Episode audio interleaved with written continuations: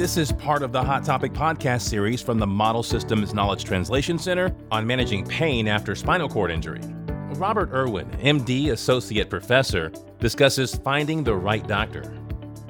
If you have any family members with a spinal cord injury, or if you yourself are dealing with a new spinal cord injury, finding a physical medicine rehab doctor who specializes in spinal cord injury care should be one of your priorities. These people are specially trained in all the possible complications that could happen as a result of it, as well as what the normal aging processes would be for you throughout the rest of your life or for your loved one. Um, we can be able to focus on things that will keep you functioning for many years that would then allow you to have the same sort of lifespan that you might have had without the spinal cord injury.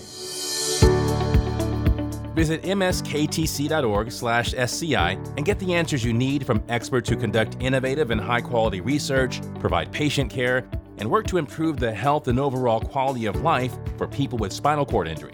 That's msktc.org/sci.